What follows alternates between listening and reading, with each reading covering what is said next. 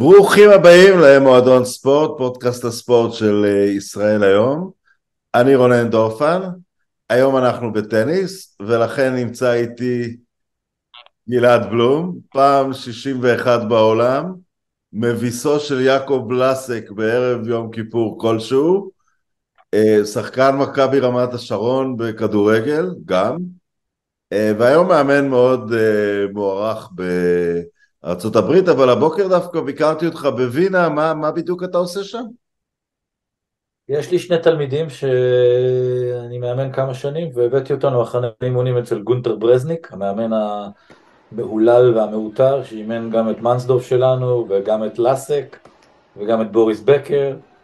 אה, בין השאר, בשנים האחרונות הוא אחראי לפריצה המטאורית של דומיניק טים, הוא התלמיד האחרון שלו ש...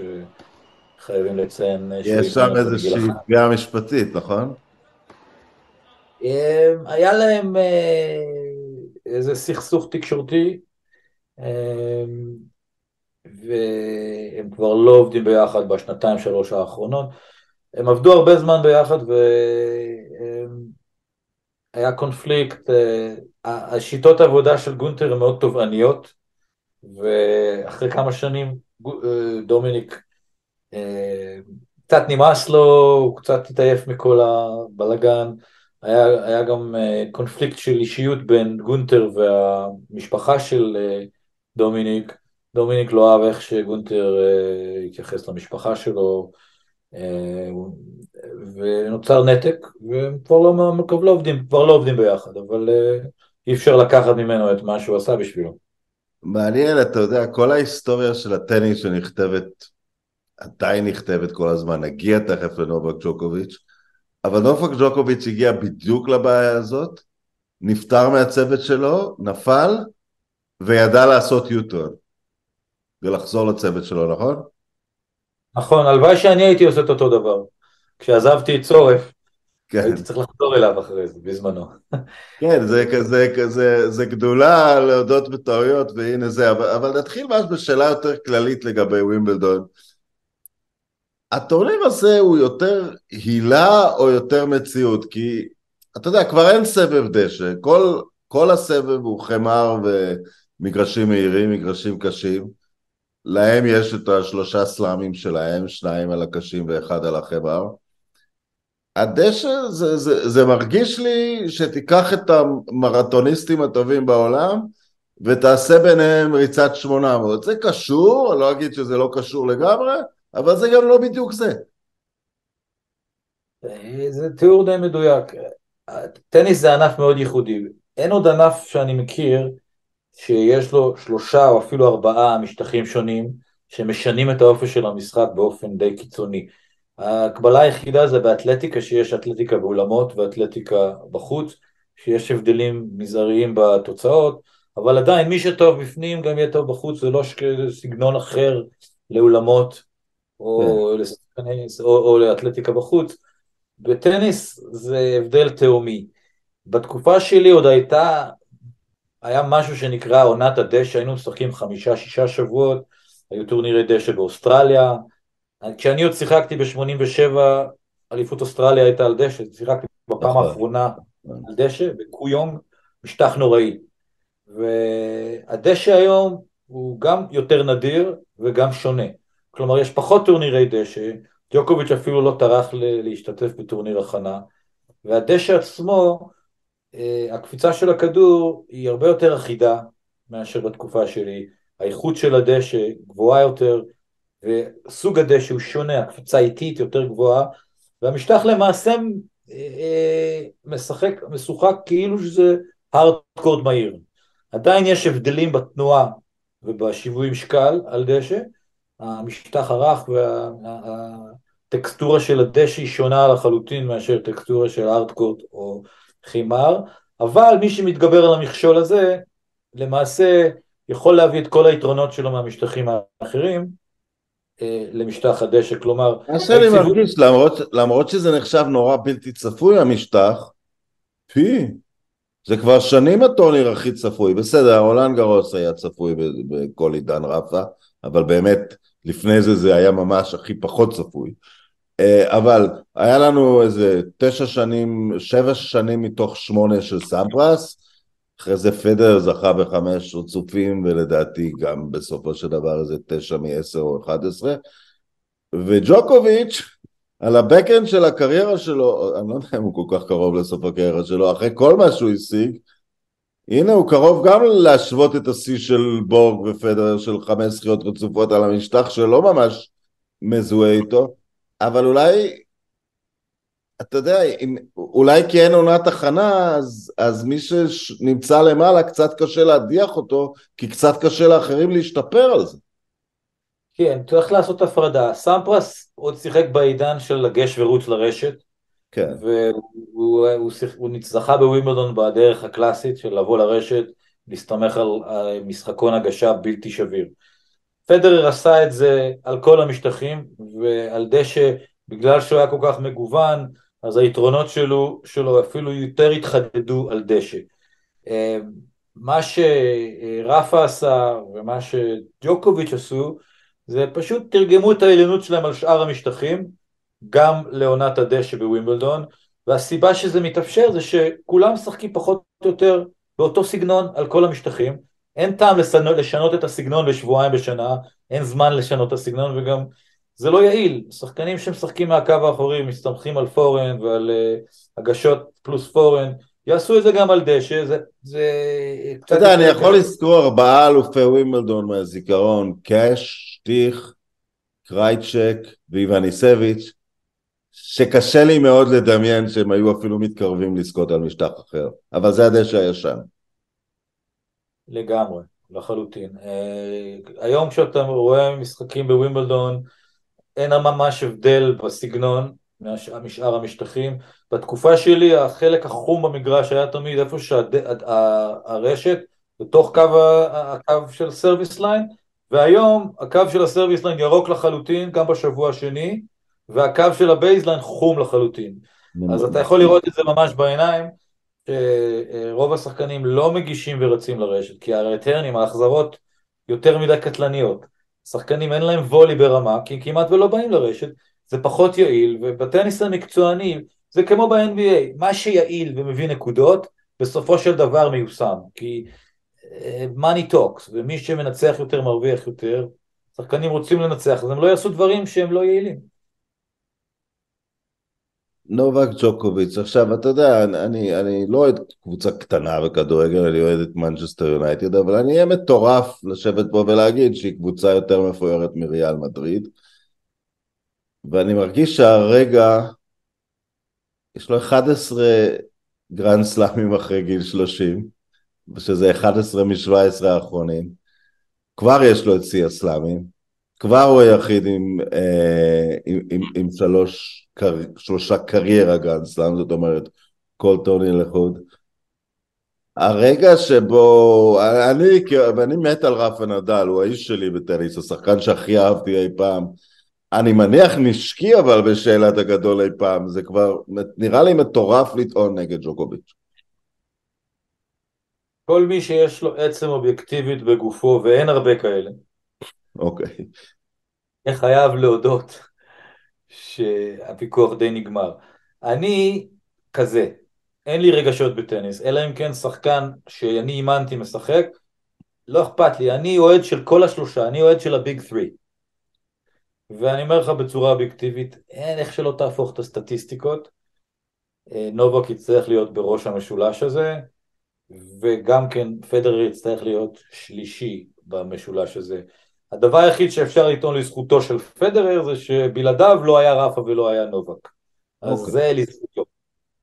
אבל הסטטיסטיקה... אני מדמה לאנשים כמו דוקטור ג'יי, אתה יודע, שבישרו עידן חדש, ואתה יודע, יש שחקנים שהם מבשרים, אולי קרויף בכדורגל. אנא דווקא הגדולים בהיסטוריה. נכון, הסגנון של קרויף היה הכי יפה לעין, והכי שובה את הדמיון, אבל הוא לא זכה במונדיאל. נכון, אבל אה, הוא כן אפשר להגיד השחקן הכי משפיע. תגיד, פדר המשפיע, אתה בדיון שם, תגיד, נדל החזק ביותר מנטלית, אולי הווינר הכי גדול, אתה בדיון שם, אבל על חבילה כוללת? אני לא, לא, לא חושב... אני לא הייתי אומר שהוא כל כך משפיע, כי חוץ מדימיטרוב אין הרבה כאלה שמשחקים בסגנון פדרר. מה שפדרר אפשר לקרוא לו זה unicorn. אתה מדבר על המגרש אבל, פדרר, פדרר הביא את האנשים לכיסאות. את, בעולם, החזיר את הרייטינג. אני אזכיר לך, אתה יודע, טניס תמיד המתחרה הטבעי שלו הוא קצת גולף על אותם צופים, ובעידן טייגר, אתה יודע, גולף התחיל לעקוף את הטניס ולהיות יותר פופולרי, ופדרר לגמרי החזיר את האנשים אל הטניס. הוא, הסיבה שהוא שבה את הלב של אנשים... זה אחיות וויליאמס נניח גם. שיחק טניס רומנטי, טניס אסתטי, ורוב האחרים משחקים טניס סיזיפי, רפה זה בכלל סיזיפוס, גם ג'וקוביץ' זה מעין סיזיפוס. ופדרר התייחס למשחק כמו אל בלט שבו אתה מקבל ניקוד על אסתטיקה, וגם הצליח לצבור 20 תוארים. זאת הגדולה של פדרר, בעיניי. כי אה, הוא לא שינה את המשחק מבחינה סגנונית, הוא לקח את הדברים הכי טובים שהיו בטניס, והיה שחקן די מושלם, אבל אה, היו לו כמה חולשות, וכשג'וקוביץ' ונדל הגיעו לשיאם, אז החולשות האלה נחשפו. יש משהו, אתה יודע, העולם התאהב בנדל, אחרי שהוא היה הנמסיס של האיש שכולם אהבו, לקראת סוף הקריירה שלו כבר הפך אהוב מאוד, בגלל שראו איזה ג'נטלמן הבן אדם, באמת אה, קלאסה וכל כך נדיב ליריביו, אבל ג'וקוביץ', לא יודע, איכשהו, אני, אני אזכיר מקרה ב-2016, הוא בעצם השלים את הסלאם הרציף. עכשיו, ש... הסלאם הרציף הוא כל ארבעת הטורנירים, אבל לא באותה שנה. באותה שנה עדיין לא נעשה בעידן שלושת המשטחים, נעשה על ידי רוד לבר. עכשיו, אף אחד לא חגג, אמרו לו שזה career Grand Slam, הסבב עצמו הכריז שזה career Grand Slam, וזה לא, זה רמה אחת יותר גבוהה, ושזה קרה לסרינה וויליאמס, ה-WTA קרא לזה The Serena Slam או משהו כזה. כאילו בורחים מלהודות, ב... וקשה לי קצת, זה בגלל שהוא בסרביה, שזה מדינה קטנה? אני לא יודע. אני חושב שהוא שבר הרבה לבבות, כפי שאמרת, קודם כל היה את ה darling הראשון, שזה היה פדרר. ואז כשרפה התחיל לתת לו בראש, אז הרבה אנשים לא אהבו את זה, ואמרו, מה זה השמאלי הזה שבא ומכה כל הזמן טופספינים ל backhand של האהוב שלנו? אבל כפי שאמרת, ראו שהוא כזה fighter, וגם ג'נטלמן, וספורטאי, ואחרי שהוא כבר לקח double digits French Open, ו-14, כבר אתה לא יכול לא להוריד את הכובע בפניו. כל הקאמבקים מהפציעות. ואז ג'וקוביץ' בא ועשה משני האחרים, לא הייתי אומר צחוק, אבל הפך אותם לאנושיים יחסית למה שהוא עושה, והציג יציבות בכל ארבעת המשטחים, יציבות ש... רפה ורוג'ר לא יכולים להתגאות בה, יש להם, יש הבדלים בין ההישגים שלהם על, על, על משטחים שונים, וג'וקוביץ' הוא פשוט, אה, אתה מנסה למצוא נקודות תורפה, פעם זה היה הגשה, הוא שיפר אותה. היום אם אתה תלחץ אותי לקיר, אני אגיד שההנחתה שלו, באופן יחסי, אה, לא הכי טובה, אבל זה חבטה די זניחה, ש... לא, היא לא עלתה לו במשחקים בוא נגיד, אתה יודע, זו חבטה די איזוטרית, והיא לא גרועה, היא פשוט, היא לא ברמה הכי גבוהה, לפעמים כשמראים לו לובים ואתה מסתכל ואתה רואה שהוא קצת אה, מסתבך בחבטה הדי פשוטה הזאת, וחוץ מזה הטניס שלו די מושלם. אני אגיד לך גם משהו, שפדרר הגיע לזכייה ה-20 שלו, זאת אומרת הוא לא זכה איזה כמה שנים רצופות, ואז זכה פעמיים רצוף באוסטרליה עם ווימבלדון באמצע, אז הוא עלה מ-17 ל-20, וזה כבר נראה, אתה יודע, הזקן איכשהו בטורנירים שיחסית נוחים לו, שאב את הניסיון שלו והתגבר על נחיתות גופנית. את רפה בסלאם האחרון, תאמין לי, הלחימו ביחד במסמרים ובחוטים וקשרו אותו ביחד לפני כל משחק, הגרנד סלאם האחרון שלו היה בפריז וגם באוסטרליה לפני זה, ממש. אתה ראית בן אדם סוחט מהגוף שלו תואר אחרון. ג'וקוביץ' הוא בכלל אפשר לטעון שהוא אחרי שיא הקריירה? הוא נרמל את הגדולה. הוא פשוט נרמל את הגדולה והתרגלנו וכשאתה רואה אותו אתה שואל את עצמך רגע אם הוא עכשיו בכזה כושר טוב אין לו גרם שומן הוא לא מראה סימני התכווצויות הטניס שלו רק משתבח עם השנים איזה סיבה הגיונית יש שהוא לא יגיע ל-30. אתה יודע, דיברנו בהתחלה על טים, דיברנו על, על דומיניק טים, והוא כמובן חווה משבר, אבל הוא היה אמור להיות אחד מהנקסט, ומדוודב היה אמור להיות אחד מהנקסט. הם מתחילים לדעוך כשהוא עוד בעלייה. אה, כן, היחיד שעוד אנשים עכשיו אה, מנסים אה, לרחוב על הגל שלו, לרכב על הגל שלו זה קרליטו, שגם עשה, שבר את הקרח ב-US Open, גם הגיע למספר אחד בעולם, שזה עוד שבירת קרח, וגם לקח את קווינס, שזה טורניר דשא ראשון, שזה עוד שבירת קרח. על הנייר, אם אתה עושה שכלול של סטטיסטיקות, אה, בוא נגיד, ג'וקוביץ' עדיין יש לו 51 וקרליטוך 49 אחוז בגלל הניסיון, אבל אם היית שואל אותי הייתי מהמר על נובק. המהמרים הולכים לגמרי עם ג'וקוביץ', הוא 1.73 ו... אבל יש אה, כמה אנשים שאני מכיר שחושבים שקרליטו הוא הנוגדן לנובק. אה, אני חושב שלא תהיה לו בעיה של התכווצויות אה, בווימבלדון, כי הנקודות יותר קצרות והמזג אוויר הרבה פחות לח וחם, אבל בכל זאת ההבדל, אה, כי הם יגיעו לגמר, אני חושב שעכשיו הם יהיו סוף סוף מדורגים אחד ושניים, כן. אז הם יכולים להיפגש רק בגמר, ועדיין היתרון של נובק שיש לו עדיין כל כך הרבה ניצחונות בווימבלדון עצמו, ש... יש הבדל בין לנצח את נובק באיזה טורניר של הטוב משלוש, ובין להיפגש, להיפגש בגמר ווימבלדון מול מלך אנגליה או הנסיכה מוויילס או מי שזה יהיה, עם כל ההיסטוריה שכרוכה בכך. למרות שהמשטח שהמש, עצמו הוא זניח והטורניר ווימבלדון הוא למעשה על הנייר הכי בלתי צפוי, כי עדיין המשטח יכול לגרום להפתעות, עדיין קשה לי לראות את ג'וקוביץ' מפסיד למישהו במידה והוא יגיע לגמר. אם מישהו ינצח אותו, זה יהיה איזה מישהו שבא מהערים עם הגשה טובה ושיתפוס יום משוגע ויתפוס את ג'וקוביץ' בשלבים המוקדמים לפני שהוא נכנס לקצב שלו. כן, תמיד יש לו נטייה להסתבך בפיגור באיזה משחק מוקדם. לא רק לא. אלקרז הוא, הוא חיה מוזרה, כי אתה יודע, הטניס הספרדי פעם היה, לא יודע, מוכוון חמר לחלוטין, והיו להם הרבה זוכים שונים ברולנד גרוס, אבל בטורנירים אחרים היית צריך לחזור לשנות ה-60 למנולו סנטנה, ואז נדל הצליח, הוא, הוא עדיין היה שחקן חמר כמובן בעיקר, אבל מספיק טוב to venture out, להתפרץ קצת ולעשות קריירה סופר מכובדת גם על המשטחים האחרים. אלקרס הוא הספרדי הראשון שאתה לאו דווקא חושב עליו כשחקן חמר באופן אה, בסיסי. בהחלט. אה, נדל עבר את, ה, את האבולוציה שלו, כפי שאמרת, הוא היה צריך להוסיף אלמנטים למשחק שלו בשביל להצליח על המשטחים האחרים, בעיקר בווימבלדון, פיתח אה, משחק הגש ורוץ לרשת, פיתח משחק עלייה לרשת, פיתח אה, חבטת slice בשלבים מאוחרים בקריירה שלו, הוא גם התחיל לקצר את הנקודות כשהוא נהיה קצת יותר מבוגר. אלקרז גדל על הברכיים של ה Big 3, והיה לו גם את החוכמה. בפנים הוא נראה, בפנים הוא דומה לנדל ולג'וקוביץ', זה משהו מופרע קצת. זה כאילו הלחימו אותו. יכול להיות, יכול להיות. אתה יודע, אומרים שאנשים שחיים, אנשים שיש להם כלב הרבה שנים, הם מתחילים להיות דומה לכלב, דומים לכלב שלהם. אולי הוא ראה את ג'וקוביץ' ואת נדל ואת פדר כל כך הרבה פעמים.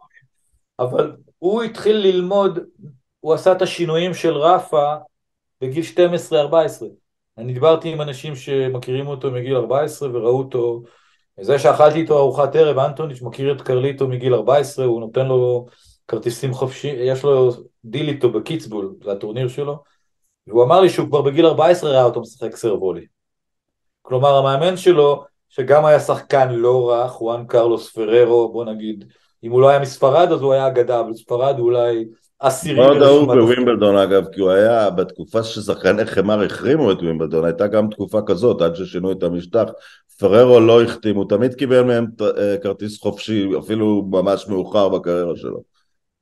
אבל... דמות אה, מאוד חיובית, אה, אוהבים אותו גם באמריקה, ועשה קריירה נפלאה, וכמאמן, אני חושב שיש לו הרבה ממה להתגאות, שהוא הוא הצליח ל, ל, לייצר ולעזור לייצר, או לעזור לייצר שחקן די מושלם כבר בגיל 18-19 ראינו שהוא אה, השאיר חותמת אה, בסבב ובגיל 20 הגיע למספר אחד בעולם זה כמעט חסר תקדים, אני לא זוכר מתי זה קרה. אז יש לי שאלה עליך ואני עובר במעבר חד לצד השני של הטורניר לאנשים. דיברנו, נדל הושפע מפדר, היה הנוגדן שלו, וג'וקוביץ' על שניהם, וממש כשהם על סף שניים מהם יורדים מהבמה ואחד ירד בכל זאת בשלב מסוים, מופיע אלקרז, ולסרינה וויליאמס לא מסתמן שגדלה יורשת, זאת אומרת, היית, הייתה אה, נעמי אוסקה והיא היא, היא חוותה משבר נפשי מאוד קשה, הייתה אש ברטי והיא לא הייתה מספיק מעוניינת בלאיים נניח על להיות, להיות בדיונים האלה של גדולה בדורה או משהו כזה, לקחה כמה סלאמים וחזרה לשחק קריקט. למה אתה חושב שסבב אנשים לא מצליח להפיק, או אולי אני טועה ואיגה שביעתק היא, היא כן הדבר הבא שיהיה יציב ונדבר עליה יום אחד כמו על גרף והסלש ונברטילובה וסרינה. לדעתי קודם כל אתה קצת טועה כי איגה זה עוד, זה, זה, אפילו אתה ממעיט בערכה, אבל אם תסתכל על הסטטיסטיקה של השלוש שנים האחרונות, אתה תראה שהיא עושה סרינה בלי הרבה רעש. מבחינת הניצחונות שלה, היא עשתה לה איזה משהו כמו רצף של שלושים ומשהו ניצחונות רצוף לפני שנה, והיא זוכה בטורניר גדול אחד או שניים באופן קבוע. אה, היא מספר אחד דומיננטית לחלוטין. בגלל שהיא אפורה והיא מגיעה ממדינה די אפורה, היא יכולה לעבור ברחוב ואף אחד לא יזהה אותה, אה, זה עניין של PR, ואני חושב שזה אפילו יתרון. גם אש ברטי הייתה די אפורה בקטע הזה, פחות זוהרת, לא עניין אותה אה, פרסום. נכון, אבל היא באה מאחת ממדינות הגרנד סלאם, שזה תמיד נכון, רוצים היא בכלל לא מוזר, היא הייתה שחקנית קריקט, ואז עברה לטניס, ואז לקחה הכל ועזבה על סוף. היא גם הייתה ממוצא אתני של האבוריג'נים, שזה נושא כאוב באוסטרליה, זה, זה צוואר, לפחות באוסטרליה היא כן הייתה דמות מאוד גדולה. נכון, אבל בתור לא מספר אחד של הענף, היא לא הייתה כל כך, אה, אה, איך אומרים, מסחרית או אה, אטרקטיבית, לא מבחינה פיזית, מבחינת הפרסונליטי שלה. נעמי אוסקה הייתה בהחלט, גם מבחינת המדינות שהיא באה מהן. ו... נכון, אבל היא התמוטטה נפשית. והיו עוד כמה כאלה שהתמוטטו, או שלא החזיקו מעמד בגבהים האלה. זה לא קל, אני חושב שזה די נורמלי, שבסבב כל כך קשה, בענף אינדיבידואלי כל כך תובעני, שזה די הגיוני שתהיה תקופה שאין שחקנים דומיננטיים, למשל בתקופה שלי היו שחקנים דומיננטיים, אבל הם כולם גמרו עם שישה שבעה טורנירים גדולים. קורייר, כן. לנדל, אדברג, בקר, אגסי. אפילו אגסי לא הגיע לעשר. בקנרו, לנדל, הם כולם פחות או יותר בין חמישה לשמונה טורנירים גדולים, וכולם היו בתקופתם אחד, אחד בעולם לשנה, שנתיים. לנדל אולי הכי בולט מהם שהצליח להחזיק הכי הרבה מעמד, אבל המאזן שלו בגמרים של טורנירים גדולים לא הכי מחמיא, הוא זכה רק בשבעה שמונה, אבל למשל ב-US Open הוא הגיע שמונה גמרים רצוף, לקח רק שלושה, כמובן שהוא ווינר ענק, אבל הוא, הוא היה יכול לסיים עם דו ספרתי בשקט. מה שהשלושה הגדולים עשו ומה שסרינה עשתה, זה היוצא דופן. לדעתי זה די הגיוני שבסבב כל כך אה, אה, עמוס, עם 11 חודשים של פעילות, והרבה הרבה טורנירים גדולים ועומס גופני ונפשי, שכל גרנד סלאם תהיה איזה זוכה שונה, זה די הגיוני. זה שיש דומיננטיות של שלושה גברים בסבב במשך 20 שנה, זה, זה סטייה סטטיסטית מטורפת. כמו שבזמנו סמפרס הצליח להגיע ל-14 וחשבנו שהוא חייזר, אבל השלושה הגדולים הפכו את סמפרס לרביעי, רביעי בהיסטוריה. אמ, יש עוד מגמה שקרתה, אולי אפרופו זה שאתה, אתה יודע, אתה מביא חניכים שלך לאירופה, ואם אתה, בודקים את ההגרלה הראשית של שנות ה-70, חצי מהשחקנים, ממש חצי, בדרך כלל זה בין 50 ל-65 הם אמריקאים, במדינות הדוברות אנגלית יש קרוב ל-100 מהשחקנים, שבורג עלה משוודיה, שזה קצת, זה נחשב נורא נורא פריפרי, והיום הדומיננטיות באירופה היא... אני, אני אולי שואל את השאלה בזמן לא נכון, כי אתם מתגאים בארצות הברית בתקופה יחסית לעידן טובה, 15 במאה הראשונים, אבל שלושת הגדולים הם מאירופה, אלקרז מסתמן כדבר הבא מאירופה, אין עדיין שחקן אמריקאי חשוב, יש שחקני top 10, אבל אין מישהו שיזכה בסלאם וזה לא ייחשב סנסציה. למה קרה המהפך המוחלט הזה? אה, אחד זה הגלובליזציה של המשחק, בזמנו המשחק היה משוחק... אה, סליחה, אני קצת אחדד את זה, שאנחנו דנים בנושא הרבה יותר קטן, כמו נפילת הטניס הישראלי, מהתקופה נניח שלך ושל עמוס, ואפילו אחרי זה קצת של הראל ו... ודודי, אז אנחנו רואים העסקנים, לא העבירו תקציב, אבל שארצות הברית תיפול בטניס? מה, למה זה יכול לקרות? מה שקרה בארצות הברית זה, הטניס אף פעם לא היה ענף מוביל, הוא היה ענף אה, חשוב ובאופן מסורתי, אה, האמריקאים שלטו בגלל שהייתה להם הגמוניה מבחינת מי ששיחק את המשחק, יש להם כמות אדירה של מועדונים ועומק של אה, אקדמיות ומועדונים ושחקני טניס. זה היה ספורט של המעמד הבינוני עליון, הוא תמיד היה אולי עשירי 11 בסולם ענפי הספורט הפופולריים. וזה הספיק לייצר אלופים כמו קונורס ומקנרו וקורייר ואגסי וגם בשנות ה-70 וה-60 היו להם המון אלופים. אה, האירופאים הדביקו אותם א' בזה שהתחילו לשחק טניס, ואת שיטות האימון שלהם הרבה יותר מתקדמות והרבה יותר מתוחכמות. אז תתייחס לזה, כי אתה יודע, דברים חברתיים אני מבין, בספרד יש את הסיפור המעניין. יש גם... בספרד למשל אמרו שהקימו את המגרשי טניס ואת הגולף בשביל התיירים, ואז הספרדים התחילו לשחק קצת יותר מאשר קודם. אה, ובהמשך הפכו למעצמה, אבל מה, אתה יודע, זו מילה כללית, ההבדלים באימונים בין האמריקאים, מה, האמריקאים לא יודעים משהו שהאירופאים יודעים?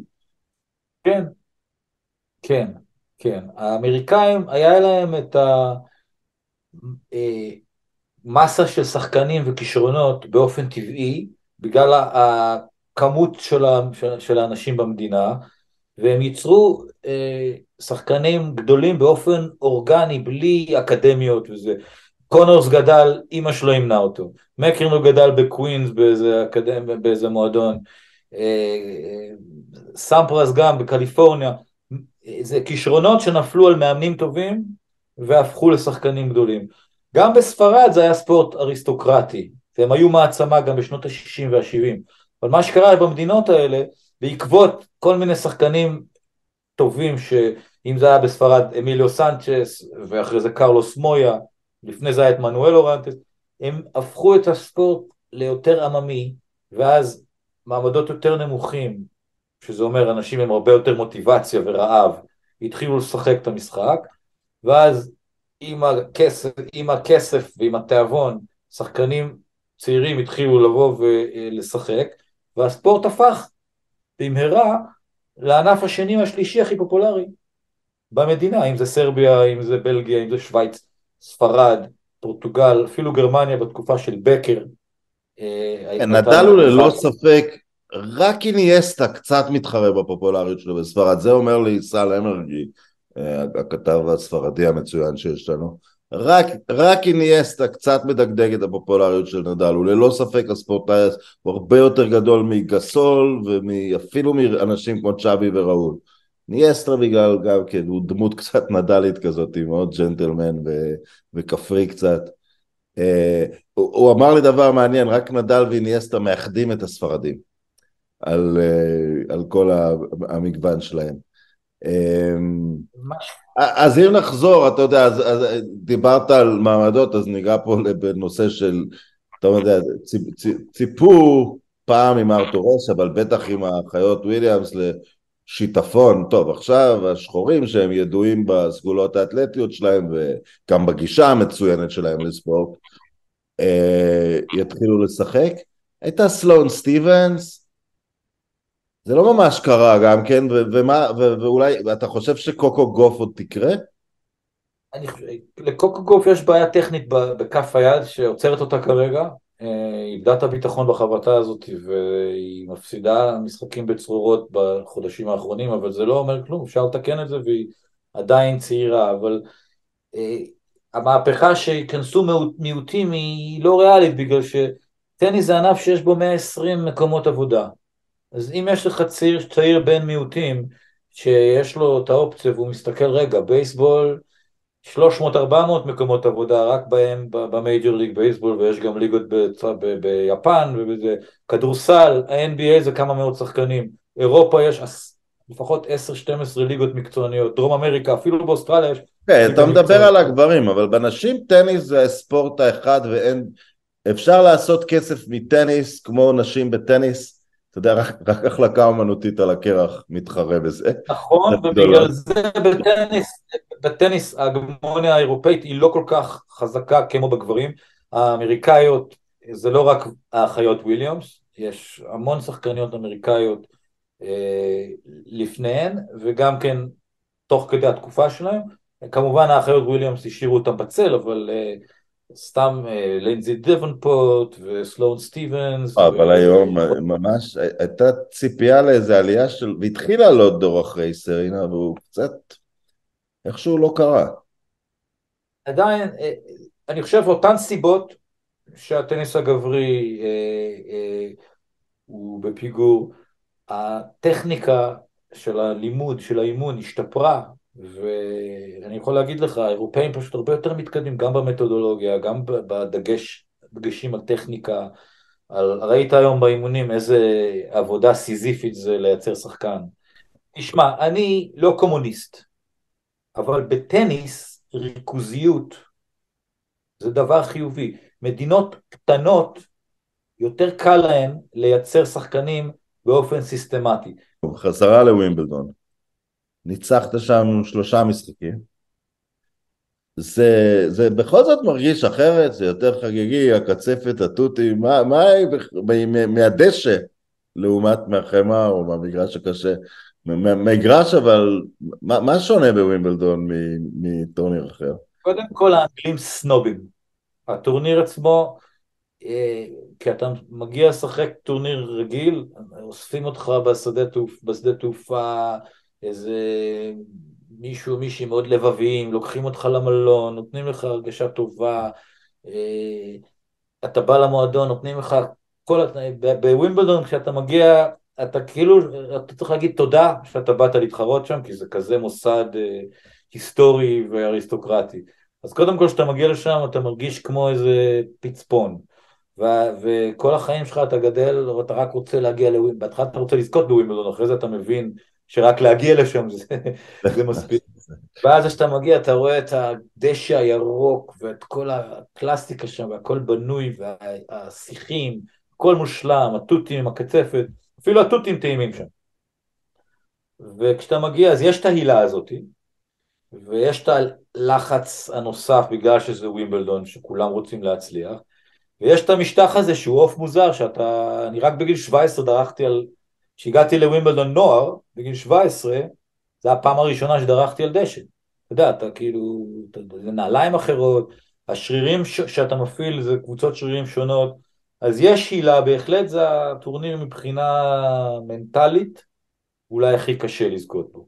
אבל מבחינת, מבחינה פיזית, אה, משחקים יותר קצרים, והוא גם טורניר ש... מצמצם רווחים.